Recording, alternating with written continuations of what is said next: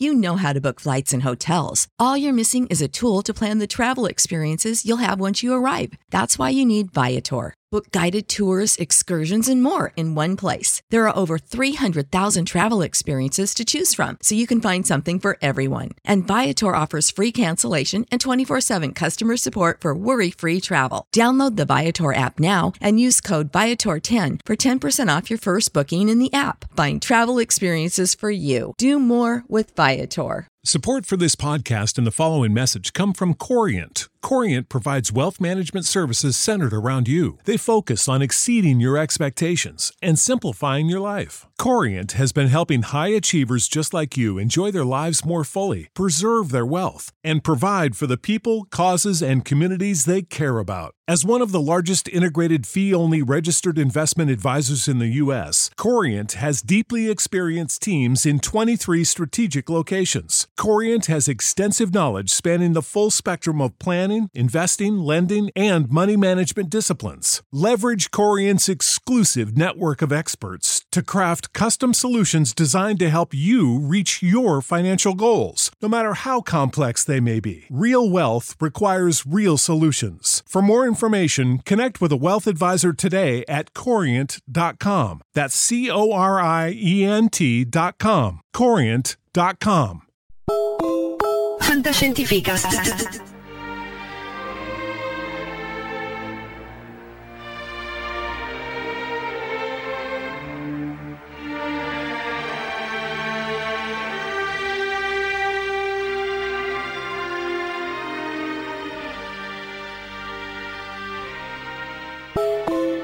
Seguici su www.fantascientificast.it.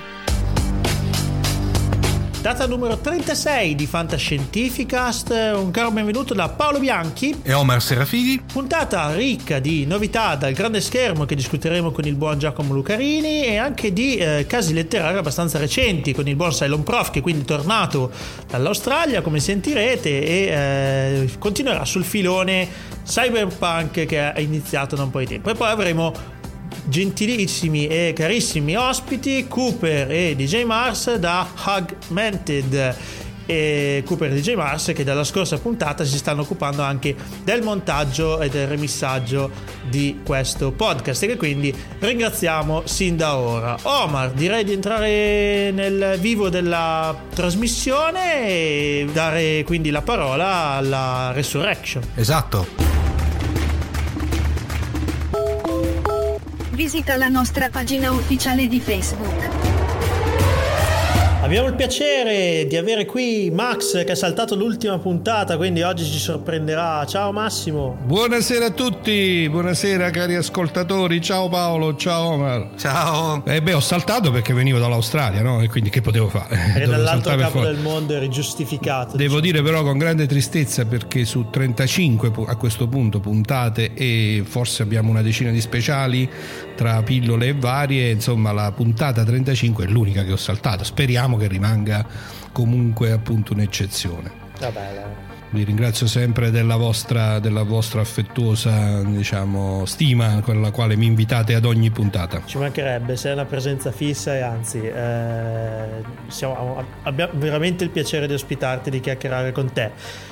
Tra le altre, cioè, entrando nel vivo, che, che cosa Eccoci hai sul qua. piatto oggi? So che vuoi continuare un attimino sul oh, filone. Voglio, eh, sì, eh? sì, sì, infatti nella puntata 34 avevamo parlato di Snow Crash, eh, romanzo capostipite e comunque pilastro assoluto del cyberpunk eh, e dopo averci pensato un po' mi sono detto ma perché non concludere o almeno insomma completare un po' eh, questa eh, questo viaggio no? Nella, nelle influenze profonde dell'informatica, di internet, eh, nel modo in cui appunto è cambiata la realtà contemporanea eh, attraverso l'avvento di internet quindi diciamo questo filone chiamiamolo cyberpunk anche se oggi parleremo di un cyber thriller e di un eh, invece di una cavalcata nel mondo diciamo così nerd.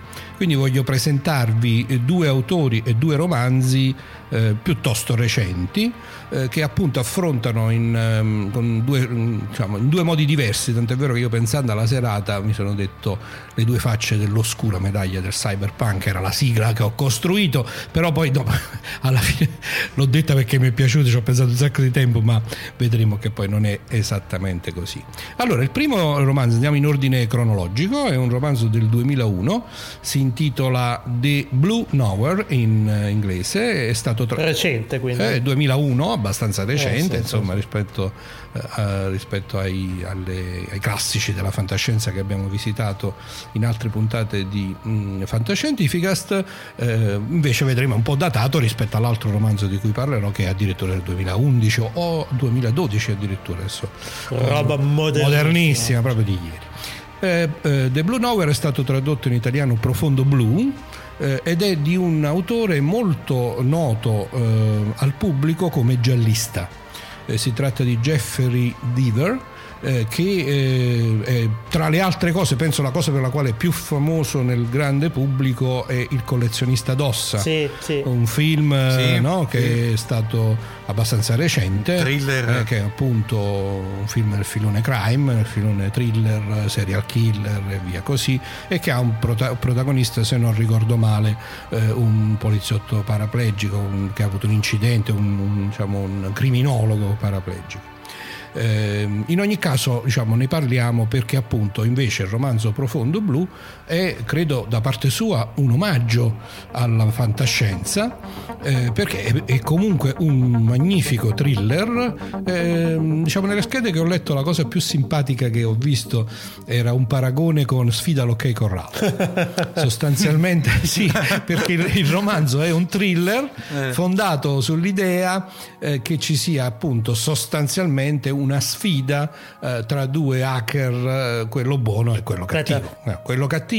Penso che eh, tutti beh, i nostri somiglia- ascoltatori lo sapranno tutti cos'è la sfida all'ok Corral, ma giusto per capire, è uno dei Beh, classici sfida del all'ok West. corale, è un Ecco. grandissimo classico del western che appunto sostanzialmente si risolve in questo duello fra due persone, anche se beh, lì nel film Sfida all'ok corale, che è stato peraltro ripreso in moltissimi filoni fantascientifici, forse il più divertente e più Sì, famoso di tutti, sì. e c'è una puntata di Star Trek. Sì, serie classica. che è una ricostruzione di sfida all'ok corale, proprio una citazione letterale, perché c'è un, eh, c'è un viaggio, non mi ricordo se c'è un viaggio nel tempo. Eh, se c'è un viaggio nel tempo o è una di quelle solite cose in cui incontrano un'entità divina o paradivina che Ah, per metterli memoria alla non mi prova. ricordo, sai, però mi ricordo Eh, non ricordo. Ce n'è- andarla a ripescare. Ricordo addirittura due, due puntate addirittura, perché una era addirittura ambientata sul ponte ologrammi, per cui parliamo della serie, tranquillamente della serie La Next Generation. Ah no, no, no, io parlavo della serie classica. Eh, infatti io ho in mente la puntata della serie classica, però La serie classica invece è bellissima perché sono i loro, i soliti quattro, Kirk,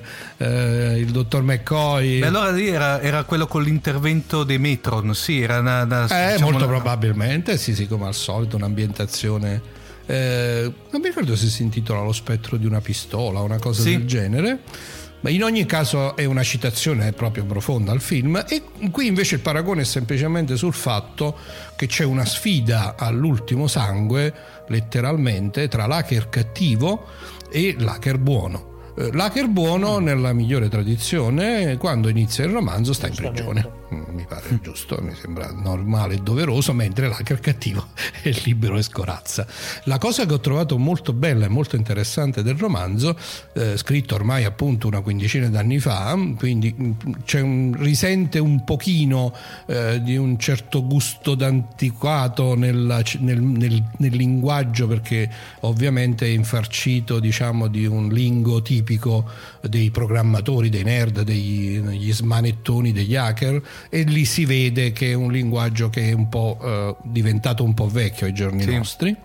Eh, Web, web 1.0 direi. è web 0.0 diciamo così 0.0. perché 2001 immaginati però devo dire che eh, lì si vede la mano proprio maestra dello scrittore nel senso che eh, eh, evidentemente ehm, lui riesce pur non essendo un esperto del settore si deve essere documentato molto bene riesce a ricostruire in maniera molto realistica anche tecnicamente tutto sommato convincente. Sai con quel po' di sospensione eh, come si dice sospensione di credulità non mi ricordo più Incredulità, sì, sospensione di credulità. eh, quella- eh, insomma, quell'attimo di diciamo, è chiaro che ci- cioè, ci, si- ci si crede perché ci si trova in un contesto in cui ci si deve credere, ma è plausibile, no? non ti fa proprio venire il mal di pancia a pensare guarda che fesseria sta scrivendo. eh, ed è una descrizione molto accurata di una problematica che oggi è estremamente sentita, che è quella della sicurezza perché l'hacker cattivo fondamentalmente eh, riuscirà a tenere in scacco la sua, mh, la sua nemesi, cioè sia l'hacker buono che i poliziotti che in qualche modo lo aiutano, mentre persegue l'obiettivo di essere un serial killer.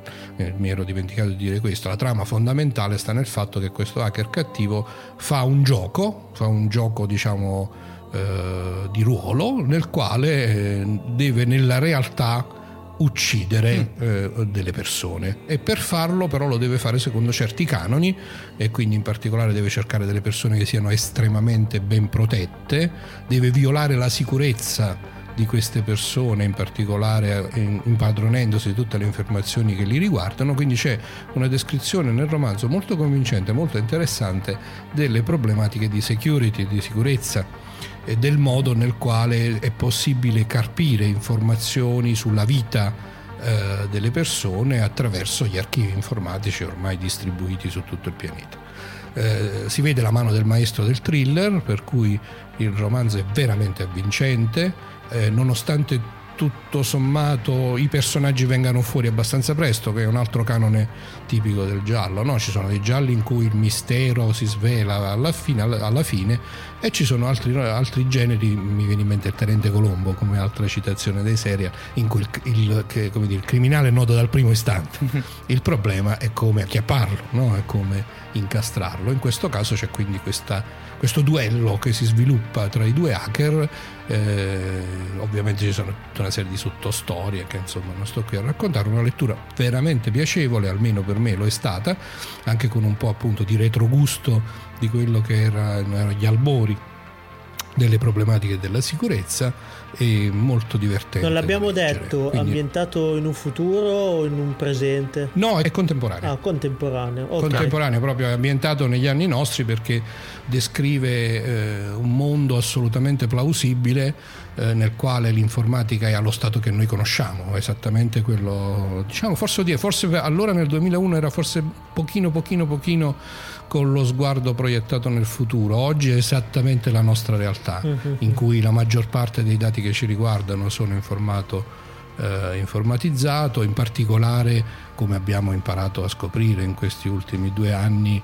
eh, in particolare la polizia eh, e diciamo, gli enti governativi possiedono su di noi dati che consentono di arrivare fin nel dettaglio della nostra vita quotidiana e quindi qualcuno che riuscisse a violare questi archivi avrebbe sicuramente un potere molto forte di informativa su ciascuno di noi, potrebbe ricostruire tutto quello che si fa, trovare i punti deboli e facilmente violare la nostra sicurezza. Insomma, un bel romanzo, diciamo, a chi piace il genere thriller resterà sicuramente incantato, ma anche a chi non dovesse piacere è un romanzo che si legge con uh, piacevolezza e dicevo, di, eh, di, eh, l'autore River riesce a rendere tecnicamente plausibile il tutto. Io almeno, forse sarò vecchio, insomma, non mi mm. sono, non mi sono annoiato. Eh, l'altra faccia della medaglia invece, come dicevo, un romanzo contemporaneo, ho citato il titolo sia in italiano che in inglese, Profondo Blu e The Blue Nowhere, si trova molto facilmente, se per esempio su Amazon, sia nella versione italiana che nella versione inglese. Ok? Ok. Pronti per il secondo? Yes. Seconda parte, yes. Seconda parte, l'altra faccia della medaglia, no? Quindi questa è una faccia un po' cupa, diciamo così Invece quest'altra è una faccia un po' più fiabesca. Eh, si tratta di un romanzo che si intitola Player One, in italiano è stato tradotto Player One, con grande sforzo di fantasia, in originale si chiamava Ready Player One. Player One fa riferimento al classico, no, alla scritta che compare sui videogiochi, in particolare sugli arcade di vecchia memoria, no? in cui tu potevi giocare da solo o giocare magari in coppia e quindi l'opzione di giocare da solo fa sei pronto giocatore 1, Ready Player 1.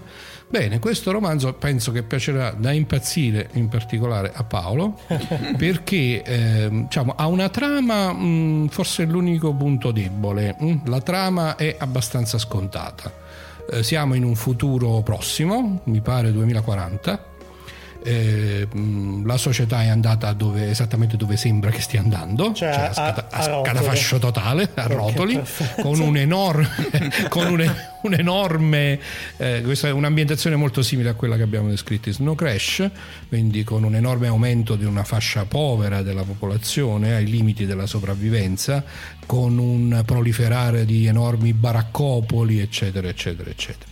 Eh, devo dire il romanzo descrive molto superficialmente questo aspetto perché fin da subito viene introdotta diciamo l'idea di base cioè che in un appunto futuro non imprecisato ma molto vicino a noi eh, un genio che come nella sua descrizione ricorda molto da vicino Steve Jobs piuttosto che Bill Gates eccetera eccetera si è inventato una realtà virtuale eh, nella quale diciamo la fanno da padrone eh, un'altra tematica proprio dei giorni nostri di ieri dell'altro ieri degli- una sorta di visore quindi ci viene in mente no? avete sentito dell'acquisto per 2 miliardi di dollari Sì. di Oculus Rift da parte di Facebook ci viene in mente proprio esattamente quello che è successo ieri Eh, quindi un visore avanzatissimo e dei guanti che a questo punto che ci fanno venire in mente mh, come si chiamava quello con Keanu Reeves Il tagliaerbe? Eh, No. eh, no, no, no, con Keanu Reeves Ah, eh, Johnny Johnny Mnemonic. Mnemonic Johnny Mnemonic ci fa quindi questa combinazione guanti visore che in maniera devo dire un po' mh, rozza in termini di descrizione comunque eh, eh, costruisce una realtà virtuale assolutamente plausibile quindi l'idea di fondo è che mh, diciamo, sia mh, possibile effettivamente indossare questi guanti e questo visore e eh, sentirsi a tutti gli effetti nella realtà virtuale. Ehm, questa parte è un po' grezza rispetto ad altri che l'hanno trattata in maniera molto più eh, vicina alla realtà, affrontando il problema della percezione. Però diciamo anche qui un po' di sospensione di credulità, andiamo avanti, entriamo in questo mondo virtuale. L'idea è che il mondo virtuale, anche per un fatto proprio economico, questa invenzione di questo genio eh, di fatto eh, è venuto a supporto del mondo reale.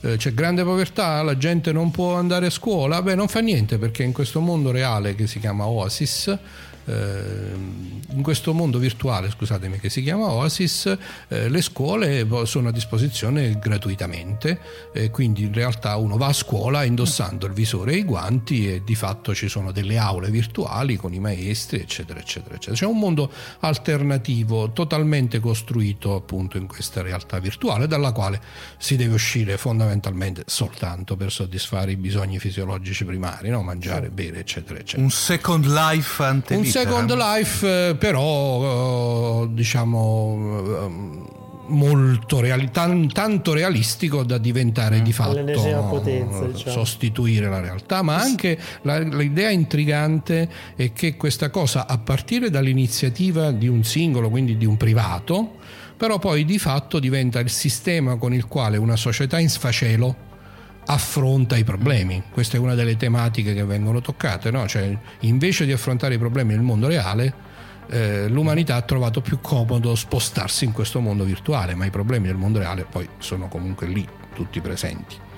Comunque, questa è solamente l'introduzione perché la cosa veramente divertente, l'idea bella di tutto il romanzo, che come trama poi dicevo è abbastanza un po' deboluccio, è che eh, questo inventore di questa realtà virtuale è un grandissimo appassionato dei giochi, videogiochi, fantascienza, film degli anni 80, 70-80, ma appassionato a livello di follia, no? E eh, quando muore lascia in eredità la sua enorme ricchezza al vincitore di un gioco virtuale, eh, sostanzialmente di una specie di enorme caccia al tesoro, giocato in questa realtà virtuale, eh, che sarà colui che sarà capace di seguire una serie di indizi alla ricerca, proprio come nella migliore dei giochi fantasy, di una serie di porte segrete, eh, al di là delle quali ci sono delle sfide da effettuare di volta in volta, che quasi sempre poi, quando vengono svelate, diciamo, nel romanzo, si traducono nel fare una partita a uno dei giochi classici eh, che so, Starfighter, ditemi voi qualche grande titolo. Super Mario. Uh, Super Mario, eh, ma adesso non è il caso perché insomma non, non, è proprio, ci sono una serie di... ci sono appunto sostanzialmente pare quattro porte e ogni volta viene citato un gioco di quelli eh, proprio dei tempi d'oro degli anni 70 piuttosto che un film eh? Una, un'altra eh, sfida interessantissima che il videogiocatore deve seguire per ritrovare un indizio, per esempio, è quello di interpretare una parte in un film famosissimo, eh, in War Games. No? Quello, lo ricordate quello sì. ragazzino? Sì, sì, che te- eh, perfetto. Quindi diciamo per vincere quella sfida il protagonista del romanzo deve impersonare letteralmente quello che mi pare che era Matthew Broderick no? sì Matthew Broderick sì nel film sì, quindi sì, deve esatto. impersonare Matthew Broderick e ricordare a memoria e recitare tutte le battute reagendo nella realtà virtuale con una sorta di simulazione di questa, eh, di questa, del film stesso. L'intero romanzo è sostanzialmente un'enorme, grande eh, e si vede appassionata citazione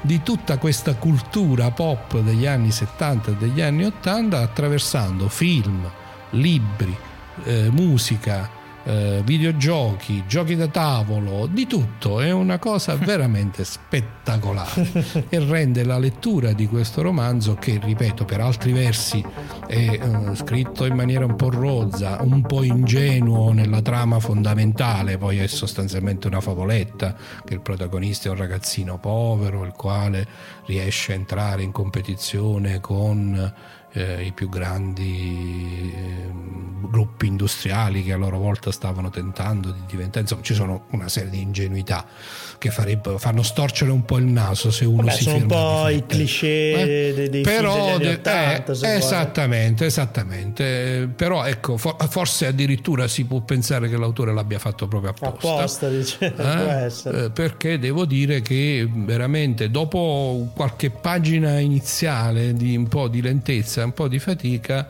per me è stata veramente una scorribanda no? in queste citazioni che devo dire devo dire non eh, a volte hanno spiazzato anche me nonostante io sia proprio effettivamente uno che è cresciuto in quegli anni e che mi potevo ritrovare molto facilmente diciamo, ma il livello di dettaglio maniacale a cui arriva il romanziere è veramente stupefacente. Insomma una lettura piacevolissima. L'altra faccia della medaglia di questa realtà virtuale eh, che quindi viene questa volta letta diciamo in positivo perché mh, diciamo, il protagonista che diventa quindi l'erede di questa immensa fortuna eh, lungo il percorso comincia a farsi una serie di domande sulla relazione tra il mondo virtuale e il mondo reale e diciamo ripeto in maniera un po' fiabesca un po' disneyana in senso deleterio alla fine comunque diciamo decide di avendo vinto il gioco ed essendo diventato l'erede di questa grande fortuna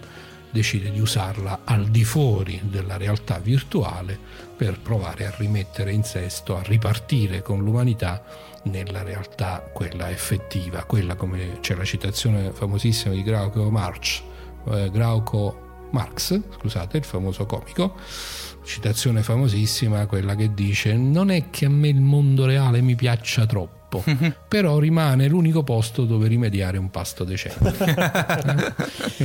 Geniale come sempre. Geniale come sempre.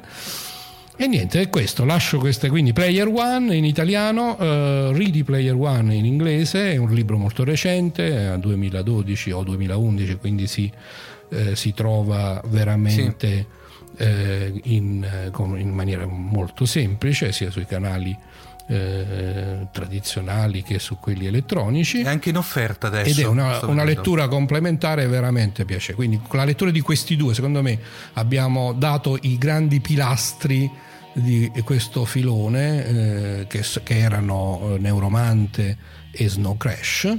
Però questi due libri, che sono sicuramente minori rispetto ai capolavori appena citati, sono una lettura piacevolissima e un bel complemento a chi voglia approfondire questo filone, con il vantaggio di parlare di una realtà eh, molto vicina alla nostra. Eh beh, ce ne saranno ancora di cose da raccontare, immagino, sul cyberpunk. Assolutamente, sì, figuriamoci. Noi per il momento, Max, ti ringraziamo e ci diamo appuntamento alla puntata numero 37. Ciao ragazzi, grazie ancora. Vi saluto dalla, dalla Resurrection. Ciao. Ciao. Abbonati gratuitamente a Fantascientificast su iTunes.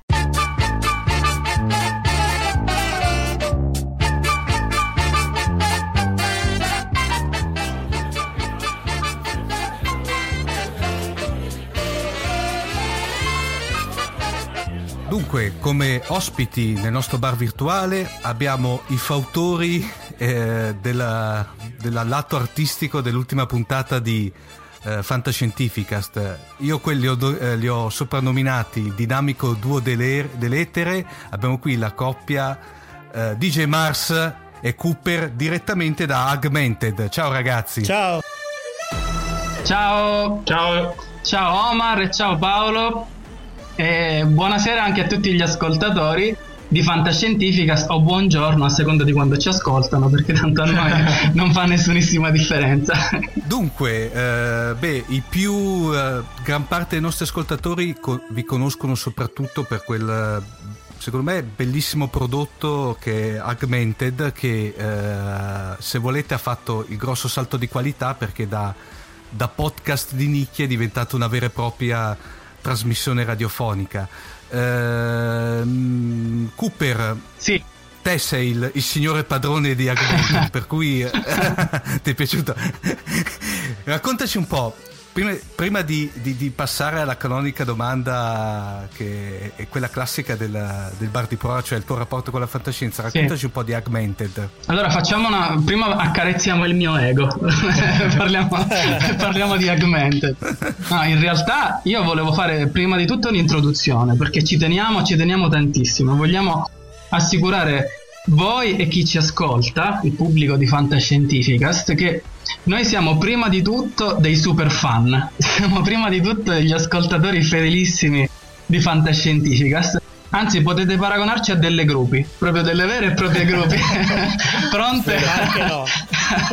a fare tutto, ma proprio tutto quello di cui c'è bisogno per rendere migliore Fantascientifica.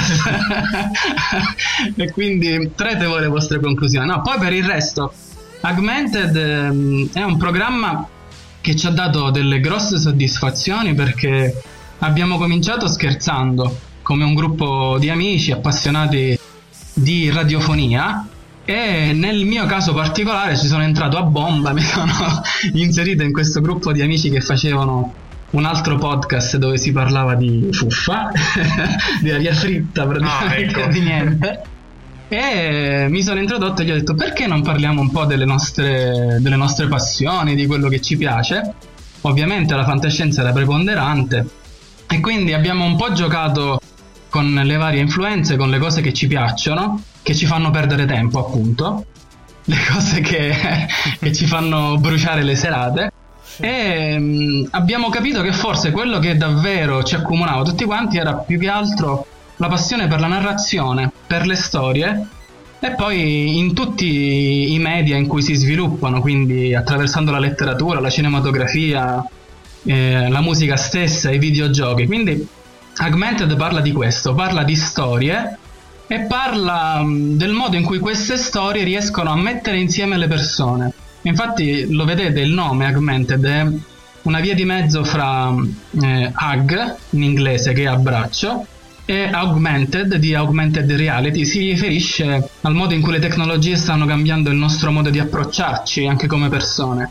Quindi abbiamo messo insieme queste due parole e spingendo, cercando di invogliare le persone a essere ad, ad, aggregarsi, ecco come facciamo noi attorno alle nostre passioni e abbiamo cominciato a parlare di cinema, romanzi, fumetti, tutti assieme in un calderone, in un frullatore, come, come, come, hanno fatto i Wachowski con Matrix, no? e poi incredibilmente ne è venuto fuori qualcosa di gradevole. Abbiamo fatto un paio di puntate eh, come podcast, non un paio, abbiamo fatto sei episodi ed è stato quello il momento in cui mi sono reso conto che perfino Omar Serafini ascoltava il mio podcast. Quindi capite che il mio ego ha fatto un'esplosione mostruosa, è diventato grosso come una casa. ma ancora di più quando poi ci siamo il mio ingegnere del suono il mio mago del suono, il mio DJ Mars, ha avuto la sfacciataggine di presentarsi a una vera e propria radio e di presentargli una demo di un pezzettino di Augmented e quelli sulla fiducia assolutamente incoscienti hanno accettato di mandare in onda la nostra trasmissione. Ha avuto successo c'è stato il cambio di orario ci hanno passato da una fascia in cui non ci ascoltava nessuno tranne forse qualcuno che non aveva la tv e quindi ascoltava la radio. Anche temerari. esatto, ci hanno messo alle 18.30, immaginate che è proprio... Sì, la prima serata. Esatto, è come, come il TG delle, delle 8.30 in ambito radiofonico. E pazzescamente anche lì la gente ci ha ascoltato. e, ehm, ma davvero? Eh, ma davvero, davvero. e, poi, e, poi, è successo che eh, annusandoci e corteggiandoci con, con, Omar abbiamo cominciato a concupire e detto ma, ma a farci degli strani complimenti a vicenda. Poi incoraggiati anche dalla gente che su Twitter diceva ma come sarebbe bello, vi posso consigliare Augmented e robe del genere, abbiamo pensato che forse era il caso di avvicinarci. Comunque è di questo che parla Augmented, si può ascoltare alla radio per chi è nelle ristrettissime vicinanze della zona da cui viene trasmesso, oppure in streaming dal sito di radioliberty.it, poi sicuramente ci sono tutti i contatti lì nel vostro sito internet, quindi potete andarvelo a cercare qualora decidesse di sprecare quei 30 minuti scarsi che dura uno dei nostri episodi. E questo è quanto per quanto riguarda Augmented. Che dire, veramente complimenti perché il salto non è da poco, insomma, perché parlare dei nostri temi alla radio generalista, insomma, è, è sì. veramente un bel, un bel, passo. Qualcuno ah. ci ha definiti complementari un pochino. Una grossa soddisfazione. E non avremmo mai pensato che avrebbe potuto funzionare perché Augmented poi per chi lo conosce è già abbastanza masochista da ascoltarlo una volta a settimana e per chi non lo conoscesse è esattamente l'opposto di Fantascientificast. No, dicono complementari. Eh, sì, nel senso, tanto siete. Mh, mm, eh, a, tanta capacità di approfondimento avete voi, tanto interessante da sentire per capire di più. Fantascientificast tanto è um, ignorante e cacerone augmented perché, perché, si basa più Ma no. ecco si riferisce a un pubblico diverso sì e quindi la nostra più grande soddisfazione è sentire uno dei nostri ascoltatori o un nostro fan che ci dice caspita però sai quel fumetto o quel romanzo adesso vado a cercarmelo perché non immaginavo che potesse essere così interessante no? noi cerchiamo più di ricreare l'atmosfera dell'opera di cui stiamo parlando indipendentemente dal tipo di medium, di medium che è stato scelto no? per esprimerlo. Quindi c'è tutto questo lavoro di, di messa in scena che diverte noi prima di tutto.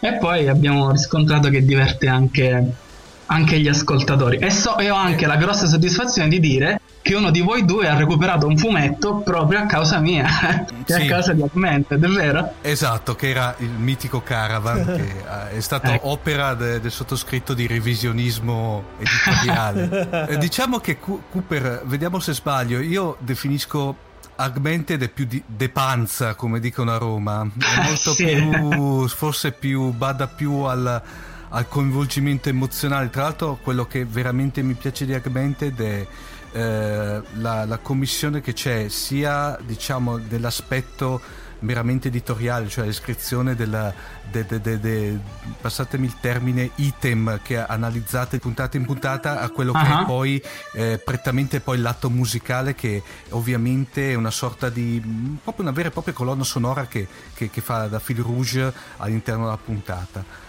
Eh, secondo me... Mh, No, è veramente, cioè, complimenti più che altro anche da quel punto di vista, cioè la scelta musicale è veramente eccezionale. Eh, lo, lo vedi, per adesso mi sento accarezzato come il gatto eh. che c'è nella, nel, nell'avatar di Omar. Sulla panza, appunto.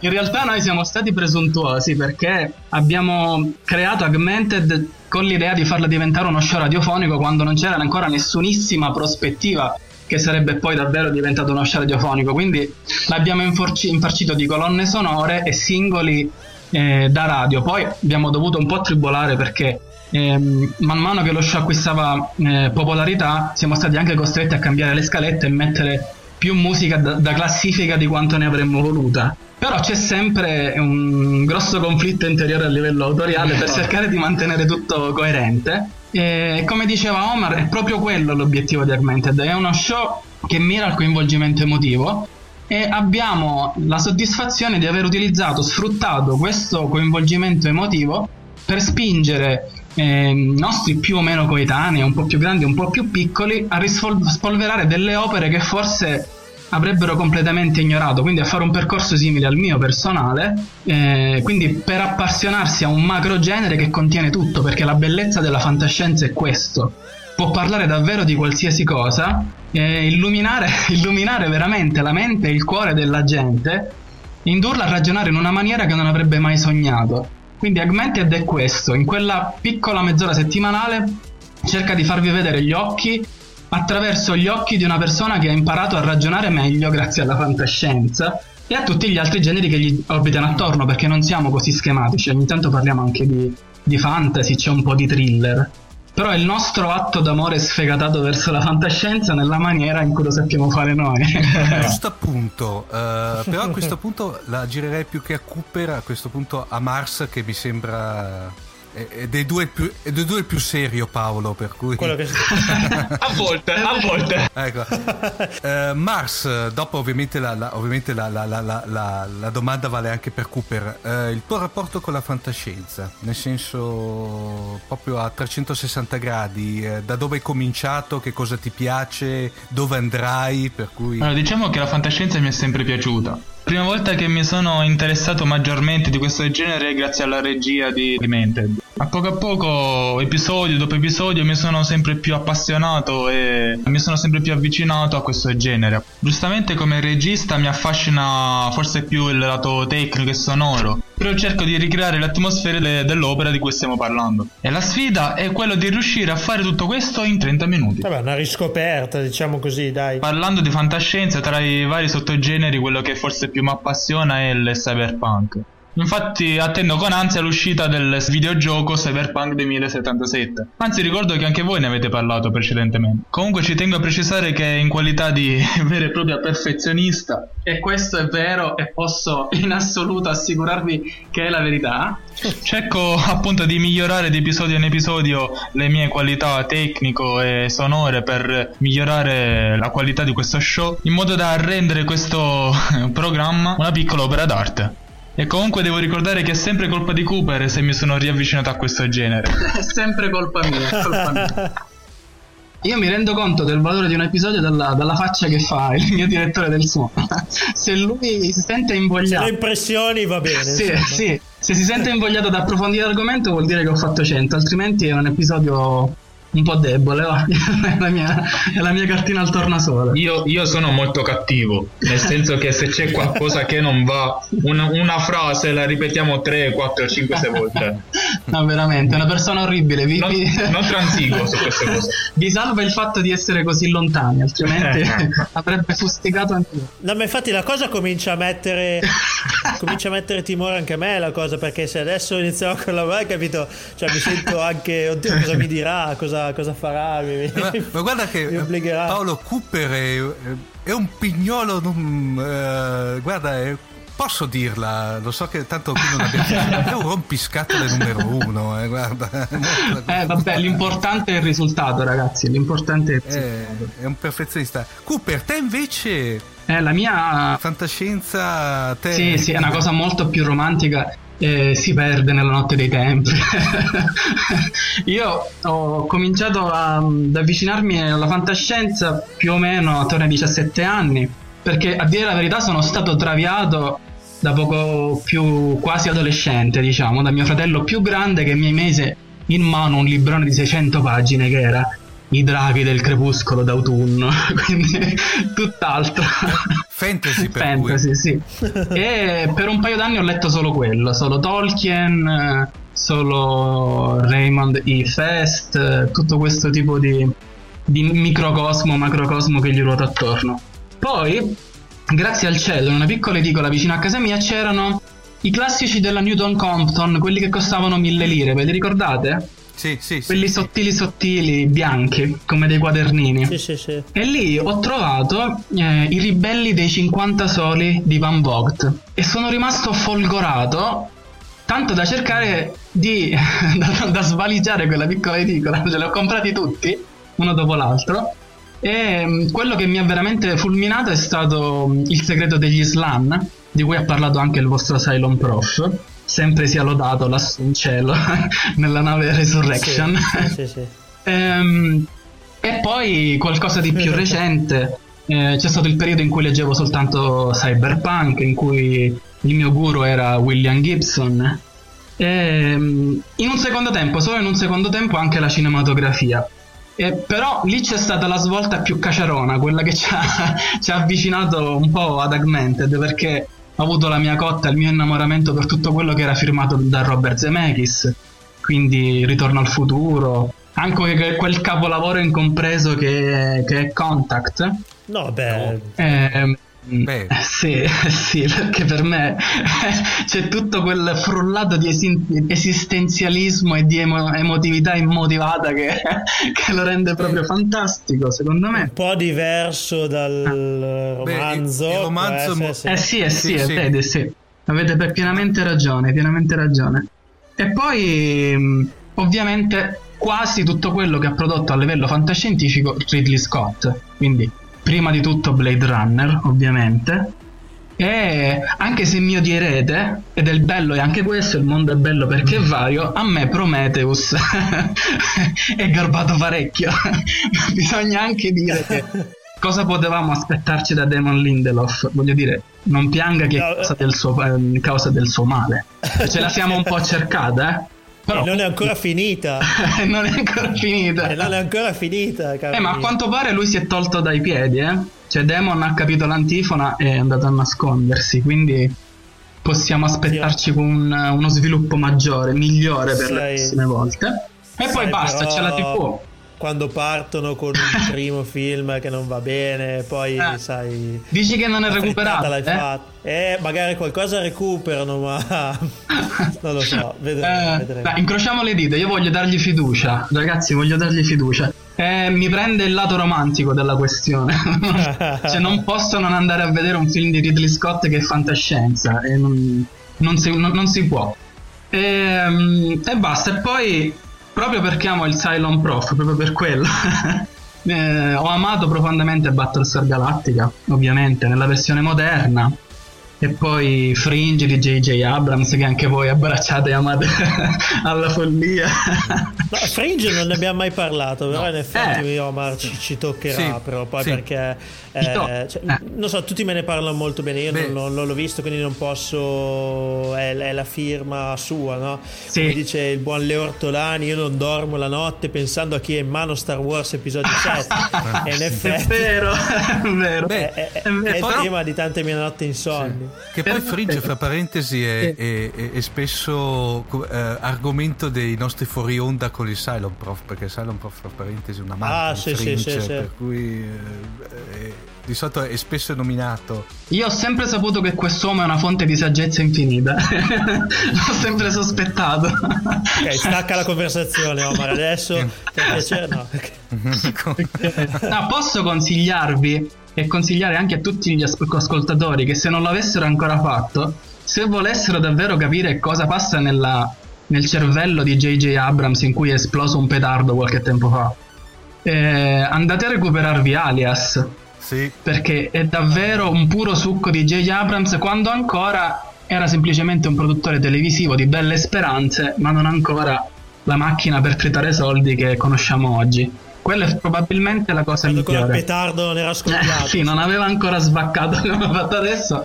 Quindi vi, vi incoraggiamo cal- caldamente ad andarvelo a recuperare perché vale la pena. Poi quando parlerai di Mass Effect nei videogiochi, caro Paolo, io mi prenoto perché lì ne abbiamo da discutere eh, a bizzeffe, perché quello in assoluto...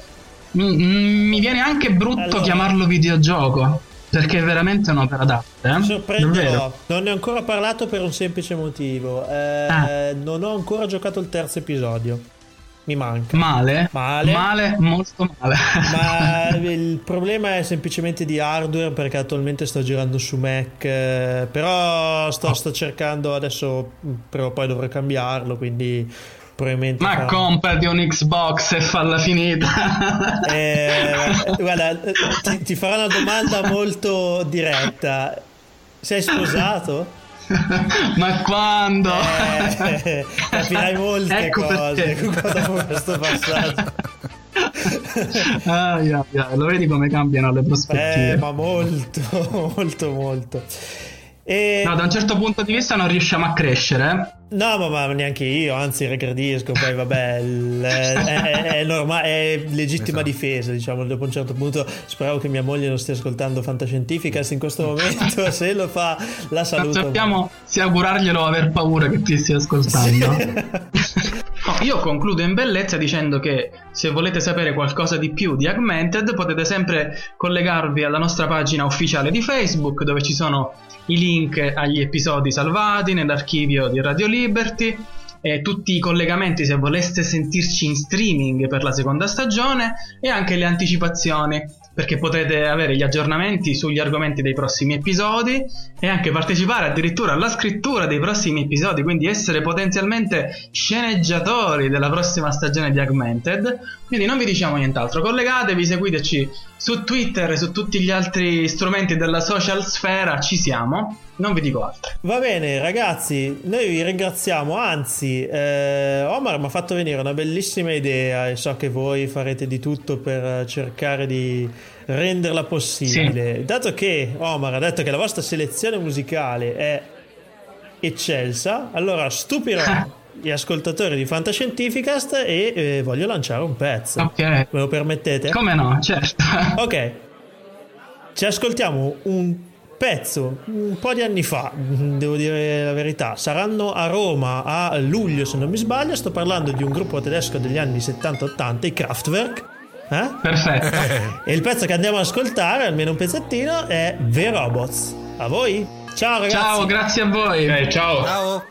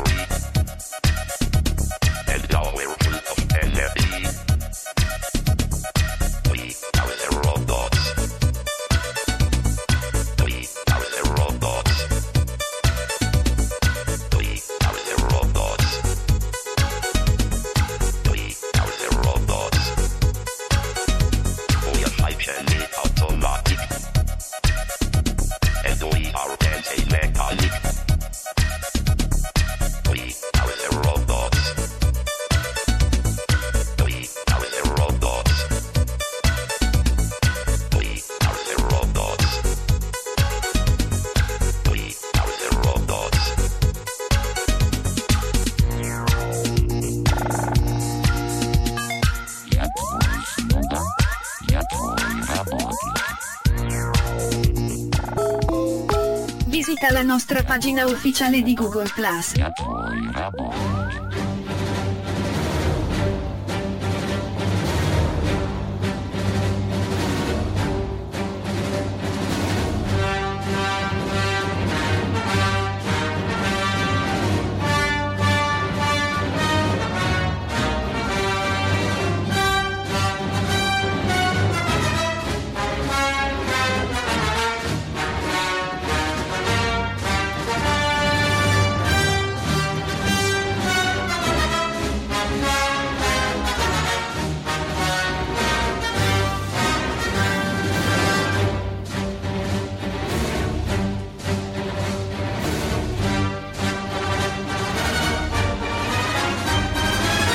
Ciao Giacomo. Ciao, ciao a tutti. Un saluto naturalmente a tutti gli ascoltatori di Fantascientificast. Allora, siamo in pieno periodo Marvel da ormai penso più di 12 anni, a partire da Spider-Man del 2001, siamo proprio o 2002, non sai che non ricordo, il primo Spider-Man di che anno è? È 2001, penso che possiamo tranquillamente etichettarlo nel Ok, 2001. Quindi l'onda lunga comunque non è ancora finita, tanti titoli devono No. uscire e eh, tu questa sera sei qui, questa sera, insomma, giorno, questa, per questa puntata sei qui a parlare di un film che è uscito di recente, sempre dello stesso filone e eh, riprende le avventure del buon capitano. Esatto, Capitan America. Capitan America che segue eh, quasi subito, insomma, diciamo le vicende di ciò che è successo nel film dei Vendicatori di Avengers. E c'è da dire che naturalmente ora più che mai siamo nell'universo Marvel eh, proprio cinematografico a tutto tondo. Sono riusciti eh, i Marvel Studios che si sono presi i diritti dei propri personaggi per produrre a sé, adesso con l'ingresso della Disney, i propri film. Tu citavi Spider-Man di Sam Raimi che ancora oggi è di proprietà della Paramount, cioè il personaggio dell'uomo ragno non è della Marvel paradossalmente perché i diritti di sfruttamento sono ancora in mano a un'altra eh, casa di produzione e di distribuzione, quindi al momento... E beh, da qui al momento no- la eh, nuova serie dei... Esatto, però al momento non potremo vedere l'uomo ragno con i vendicatori oppure l'uomo ragno che viene massacrato da Hulk, semplicemente perché al momento, no, a meno di atti di forza, la Marvel non può prendersi il suo personaggio cinematografico. Ma dicevamo Capitan America. So che tu vorrai sapere in che modo si collega ai Vendicatori questa pellicola. Mm, allora, posto che non l'ho vista, si puoi fare un'introduzione senza spoiler, come si dice. Esatto, cercherò di spoilerare il meno possibile. Beh, Capitan America naturalmente si riprende da quello che è stata la battaglia di New York, che tutti abbiamo visto con gli alieni. Ed è il personaggio che ha più a che fare, a stretto contatto con lo Shield, anche perché non, non è un, un dio, un semidio asgardiano, non è un, un uomo in fuga che distrugge tutto se si incazza, e, e non è un miliardario playboy filantropo che si fa i cavoli suoi e se ne va in giro per il mondo. Quindi eh, Capitan America è un vero e proprio soldato, Deve no? deve forza, trovare e riavere un po' la- a riavere la sua dimensione, anche perché eh, essendo stato scongelato come un sofficino 50 anni dopo quello che è successo, eh, il suo mondo deve, deve- deve ricrearselo. Infatti c'è anche una sequenza buffa dove lui su un, eh, un'agendina si segna tutto quello che deve recuperare, no? Star Trek, Star Wars, eh, tutti i dischi che deve ascoltare, che tra l'altro in ogni paese è stato localizzato per dargli un taglio anche nazionale, diciamo. Purtroppo qualcuno gli ha suggerito male e in italiano si legge Vasco Rossi, che anche se non lo ascolta Capitano America magari sta bene lo stesso. Ma No! Dicevamo, insomma, questo è un, un film che è stato presentato fin dall'inizio come film d'azione quasi spionistico, vero e proprio. Ehm, in questo Capitan America ci sarà una grossa rivoluzione nello Shield, che ovviamente non vi dico, ma insomma. Dimmi solo, non ehm, hanno fatto disastri come eh, nella serie televisiva. No, Ok. No, assolutamente. Purtroppo io continuo ad essere un, eh, un avversore estremo della serie TV dello Shield. No, ma non sei l'unico. che si sono viste in televisione quest'anno. Ma peggiori non come qualità, come occasione sprecata. Cioè, mh, ehm, è, è un'occasione sprecata. Hanno usato, hanno mh, creato dei personaggi senza carisma, tra- senza mordente, trame scialbe. Quindi, purtroppo, neppure questo crossover che alla fine, negli episodi finali della serie TV, eh, che si collegano direttamente con Capitan America, il soldato d'inverno, Winter Soldier, che è appunto questo film, non è riuscito a ritirare sugli ascolti della serie TV, che anzi sono rimasti bassissimi e, e hanno toccato il picco negativo, e questo Eh, dovrebbe sì. dirgli qualcosa alla Marvel. Capitan America invece è andato bene, è un buon film, uno dei migliori in assoluto, c'è chi lo mette addirittura un gradino sotto il primo Iron Man, che rimane ancora la pietra di paragone, no? di, di- di riuscita di un film Marvel, diciamo così. E quindi possiamo dire che l'operazione è riuscita, è un film che eh, ovviamente non, non- non copia lo 007 style, però è un film che è abbastanza ehm, teso, ecco, eh, molto action, poco fantasy, eh, meglio del primo Capitan America che forse mancava un po' di mordente, ma secondo me non è così vituperabile. Il primo Capitan America... Pochi superpoteri. Esatto, comunque, esatto. personaggio. Cap è un, insomma, un super soldato che ovviamente mena come un fabbro. Come un fabbro, però, però è, è anche un personaggio col- con il quale se non possiamo dire che entriamo in empatia totale perché comunque è un soldato della seconda guerra mondiale risvegliato eh, lo abbiamo in simpatia perché è comunque un, una persona dalla, dalla grande etica mh? Hm, dalla grande indole che non accetta compromessi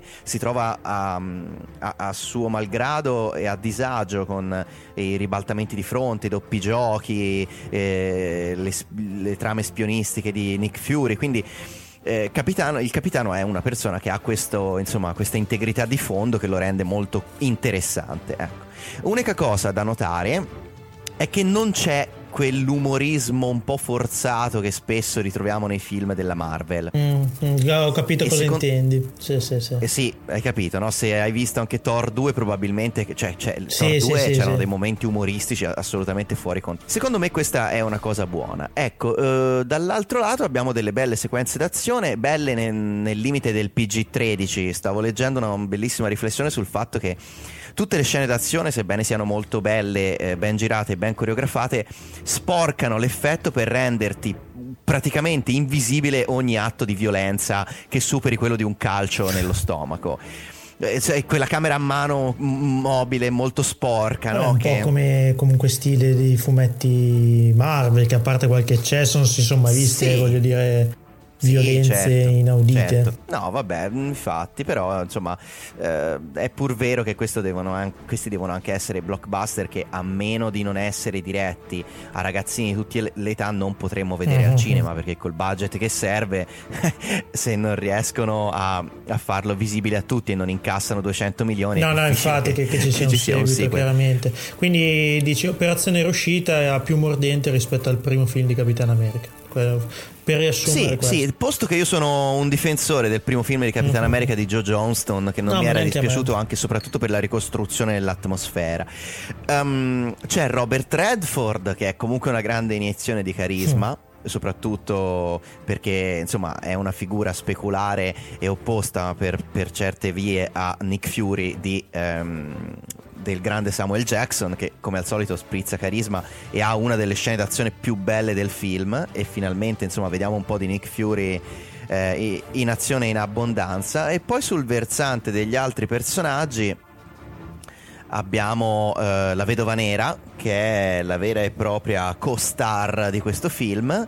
Ehm, e poi abbiamo Falcon che è il, uno dei supereroi di colore del, dell'universo Marvel, eh, dotato di ali eh, e che vola, insomma il cui potere è volare, qui ovviamente viene eh, ridotto a mh, mm, ridotto fra virgolette, anche perché vabbè, eh, chiaramente non ha molto screen time a un, um, un, militare che usa una tecnologia militare, cioè proprio con delle ali per volare. Delle ali, ok. Però non, diciamo che poteva uscire fuori una cosa un po' imbarazzante, invece comunque riescono a dargli la sua il suo momento di gloria, la sua nicchia, ecco, è gestito abbastanza bene anche un personaggio un po', un po' così. Poi ci sono dei momenti molto pregevoli rivediamo dei personaggi insomma, che, che, vengono da, da, lontano sotto forme particolari ovviamente non voglio spoilerare insomma c'è un po' di modernariato tecnologico diciamo così. Dai diciamo, diciamo che può darsi che hanno dato un aggancino a quello che sarà Avenger 2 mm, sicuramente ma soprattutto dopo scena, le famose scene dopo i titoli di coda ecco lì soprattutto ce n'è, eh, una, okay. ce n'è una grossissima. In definitiva Capitan America è un film questo, questo secondo Capitan America eh, che è molto godibile. Il soldato d'inverno che dà il titolo al film in maniera quasi totalmente ingiustificata si vede poco ma si vede bene, si è capito che sarà un personaggio fondamentale, poi ehm, Sebastian Stan che è il, il, l'attore che interpreta no? eh, il soldato d'inverno, sappiamo che ha un contratto con la Marvel per quasi, no, per nove film e quindi eh, diventerà una figura credo sempre più importante. Ecco, la sensazione che ti posso dire, si parlava prima di serie tv, è che si vada sempre di più da filmoni eh, cinematografici che però si riducono quasi a appunto delle mega puntate di serie tv al di là che c'è il budget ci sono dei super sconvolgimenti che sono il punto di riferimento di tutto l'universo eh, anche questo qui è un capitolo di transizione, cioè che inizia in media stress e finisce comunque in maniera aperta. Onestamente, dopo 13 anni comunque di un filone ormai consolidato, che staranno an- ancora i suoi frutti, secondo te mh, si può continuare ancora molto o eh, la phase 2 rischia di essere alla fine eh, molto più deludente della prima? Voglio dire, Sì. per un appassionato di fumetti è chiaro che vedere i Guardiani della Galassia sul grande schermo rappresenta comunque un passo importante Io sono però, cioè, diciamolo chiaramente diciamolo chiaramente per eh, il, il popolino eh, chi arriva fino a Iron Man e Spider-Man i Guardiani della Galassia magari non hanno lo stesso appeal. Quindi io ho l'impressione che questa Phase 2 della Marvel potrebbe essere un boomerang alla lunga se non tirano fuori dal cappello qualcosa di veramente eh, pregevole ecco diciamo così. Ok. e, e poi comunque mh, non lo so, eh, mi sembra un ciclo che, che sta arrivando a una certa maturazione e non so bene Beh, è, quan- è chia- quanta- è- quanto è ossigeno chiaro avrà. che per una, per una volta nella loro vita i chief eh, della Marvel e i capoccia ehm, si troveranno di fronte a un vero e proprio ricambio generazionale che prima o poi dovranno fare. Non è come nei fumetti che, un- che i personaggi avranno la stessa faccia e saranno sempre giovani per 60 anni. esatto. Eh, fi- alla fine della fase 2 eh, si dovrà arrivare a delle rivoluzioni. Questo, questo da una parte è rivoluzionario e nessuno, è strano che nessuno ci abbia ancora posto l'accento, perché l'uni- nell'universo cinematografico, allora, Iron Man abbiamo già visto che dovrà avere un sostituto, per raggiunti i limiti di età eh, di Robert Downey Jr., ma anche perché comunque hanno introdotto questo cambio. Quindi i personaggi cambieranno volto. Eh, Capitan America probabilmente fra dieci anni non sarà più... ehm, ehm, non sarà più lui, non sarà più Chris Evans. Eh, e questo apre mm, molti scenari perché, eh, ragazzi, qui a meno che non facciano un film all'anno, gli attori invecchiano. In dieci anni eh, sarà difficile che riescano a reggere lo stesso personaggio. Vorrei che vada a finire come con Batman che ha praticamente a parte Michael Keaton dei primi due poi ha sempre avuto un volto diverso e con dubbi risultati. Ecco, Senti, probabilmente io penso che probabilmente faranno degli universi ciclici e mm, ogni, ogni- ora mi proietto molto in avanti, ogni ventina d'anni faranno o dei reboot o delle operazioni diverse. Io sono molto felice che- dei Guardiani della Galassia che tra l'altro è anche se vogliamo, ora lo so che la parola coraggio è un po' esagerata, però comunque buttare, buttare nella mischia dei personaggi praticamente semi sconosciuti perché a livello mondiale, a parte i nerd, Sì, sì, cioè, sì. non sono icone. Ecco, non sono icone come possono essere l'Uomo Ragno e, e Capitan America o Hulk che sono proverbiali. Ecco, i Guardiani della Galassia è un vero salto nel vuoto della Marvel che speriamo abbia successo perché apre tra l'altro degli orizzonti ancora maggiori, no? Io credo che mm, ne vedremo delle belle, anche perché con l'arrivo di Thanos eh, negli Avengers 2 si- ci saranno le guerre galattiche, chi lo sa. Insomma, c'è un universo infinito. E tornando coi piedi per terra, questo Capitan America è un buon film da vedere tranquillamente. Difficile esserne delusi. e, insomma, io, io lo consiglio. E giusto per concludere, le prossime scadenze Marvel? Le prossime scadenze Marvel, quella più eh, immediata, se non sbaglio, subito dopo Capitan America, dovrebbe essere proprio Avengers 2. Perché li abbiamo, vi- li abbiamo visti tutti, non è, un- non è in programma un prossimo film di Hulk. Mhm. E quindi, non, non volendomi sbagliare, la, la data di uscita di Avengers 2 dovrebbe essere fissata proprio per, eh, per l'anno prossimo. Ok. Al- a- eh, anzi, praticamente fra un anno, perché aprile 2015 dovrebbe essere. Quindi ehm, è il prossimo film Marvel in tutte Già stiamo vedendo le prime scene girate in Italia, tra l'altro in queste, in queste settimane. Insomma, lascia ben sperare. Non so se hai visto le prime immagini di Ultron. Sì, sì, assolutamente. Sì, sì, certo. No, no, è, mm, fa, fa- fa ben sperare davvero, promette veramente bene. Ah, no, scusami, non ti ho detto che eh, praticamente è i Guardiani della Galassia il prossimo mi sembrava. Ora, io non lo, non lo no, non lo contavo nell'universo dei Vendicatori e non so se poi i Guardiani della Galassia avranno una- un ruolo che magari adesso ci tengono segreto anche in Avengers 2. Però mm, io ero in proiezione dei Vendicatori, però in realtà il prossimo film Marvel è proprio i Guardiani della Galassia. E poi i Vendicatori 2. Chissà che succederà. Abbiamo visto che alla fine di Thor 2 c'era il cameo di Benicio del Toro, che sarà il personaggio, il main villain probabilmente dei Guardiani della Galassia. Quindi tutto è connesso. Lo sappiamo tutto è bene. connesso. Giacomo, ti ringraziamo tanto per, eh, per questa recensione. Insomma, e consigliamo a tutti i nostri ascoltatori di recarsi al cinema e vedere questa questo Capitan America, bel film graziato dal Dark Lord del- dello schermo, quindi sicuramente vale la pena e alla prossima insomma. Alla prossima, un saluto a te e a tutti gli ascoltatori di Fantascientificast.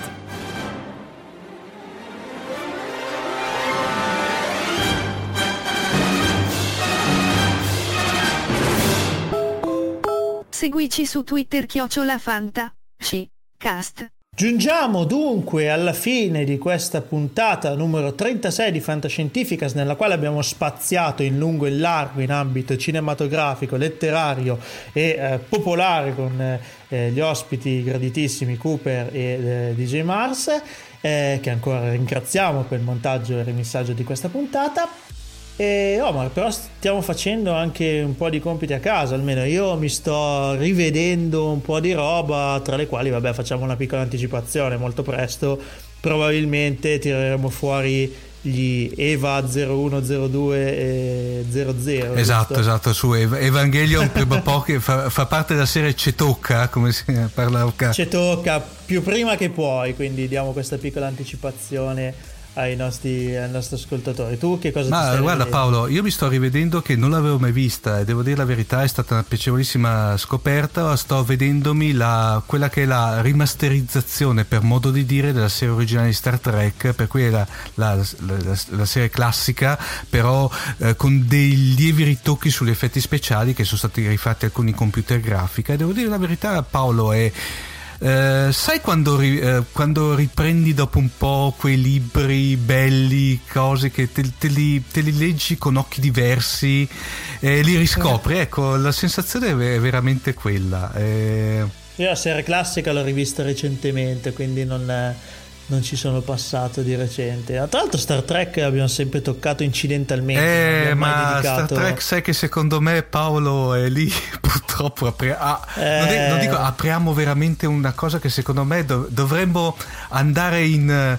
In ritiro almeno tre mesi prima di preparare delle monografiche No, su Star Trek perché Sì, ma poi, poi perché tra l'altro i nostri ascoltatori, carissimi Mm. ascoltatori, di solito dici 100 cose, loro ti dicono, eh ma la centunesima Mm. non, è- non ne hai parlato, che cavolo, ragazzi dovete pensare che questa è una trasmissione semi radiofonica, cioè se te- ok, il livello di approfondimento è molto alto, anzi ringraziamo ancora Cooper per, per averlo sottolineato. Però c'è sempre una banda di cialtroni, Sì, es- siamo adesso, giusto, quindi Sopra- so- soprattutto banda direi Ecco, esatto. Quindi di, di 100 cose che diciamo, ovviamente, voi mettete la centunesima, fate benissimo. Quindi Star Trek è un po' delicato perché sicuramente lì altro che centunesima. Sì, cioè, sì. eh, Rischiamo di, di- di sembrare l'acqua di rosa. No, anche perché poi insomma è vogliamo. pur sempre vero Paolo che parliamo di un universo che ormai è consolidato da più di 40 anni per cui Eh, infatti. Anche se ci sono novità Sì, all'orizzonte, sì, sì. eh. Anzi, anzi, maggio che è quasi alle porte, che è il tempo della Stickon, magari chiamiamo il buon eh, Mm. Gabriele. sì, eh. direi di sì anche perché Eh, ci facciamo una No, chiacchierata. anche perché quello di bello di Star Trek è che c'è tutto questo passa meta universo no? di, serie, di produzioni che Eh. erano a una volta amatoriali che adesso sono diventate molto elevate qualitativamente perché E sta, e sta ribollendo un po' Sì. questo mondo qua negli ultimi mesi, quindi Beh. nel senso che ci sono novità all'orizzonte, sarebbe magari il caso di parlare. diciamo che se vuoi è la- l'onda di ritorno dell'effetto J.J. Abrams secondo me visto che ne parliamo Dici che è, è- stato un effetto ela- elastico, diciamo così.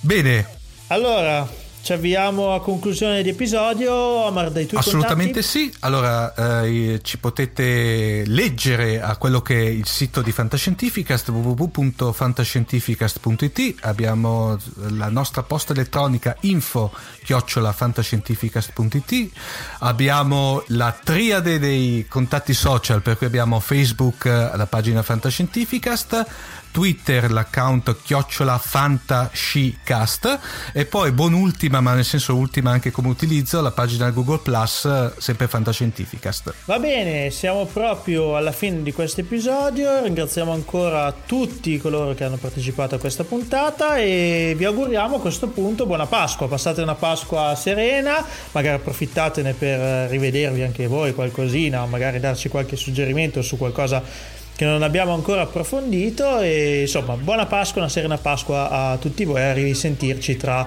un paio di settimane. Ciao a tutti! ciao e auguri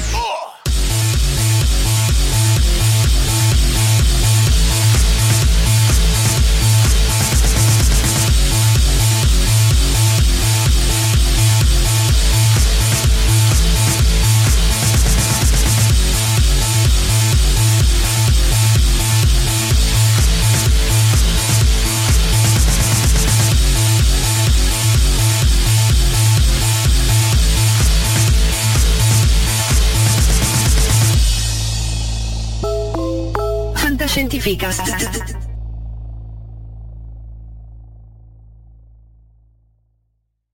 Save big on brunch for mom, all in the Kroger app. Get 16 ounce packs of flavorful Angus 90% lean ground sirloin for $4.99 each with a digital coupon. Then buy two get two free on 12 packs of delicious Coca Cola, Pepsi, or 7UP, all with your card. Shop these deals at your local Kroger today or tap the screen now to download the Kroger app to save big today. Kroger, fresh for everyone. Prices and product availability subject to change. Restrictions apply. See site for details.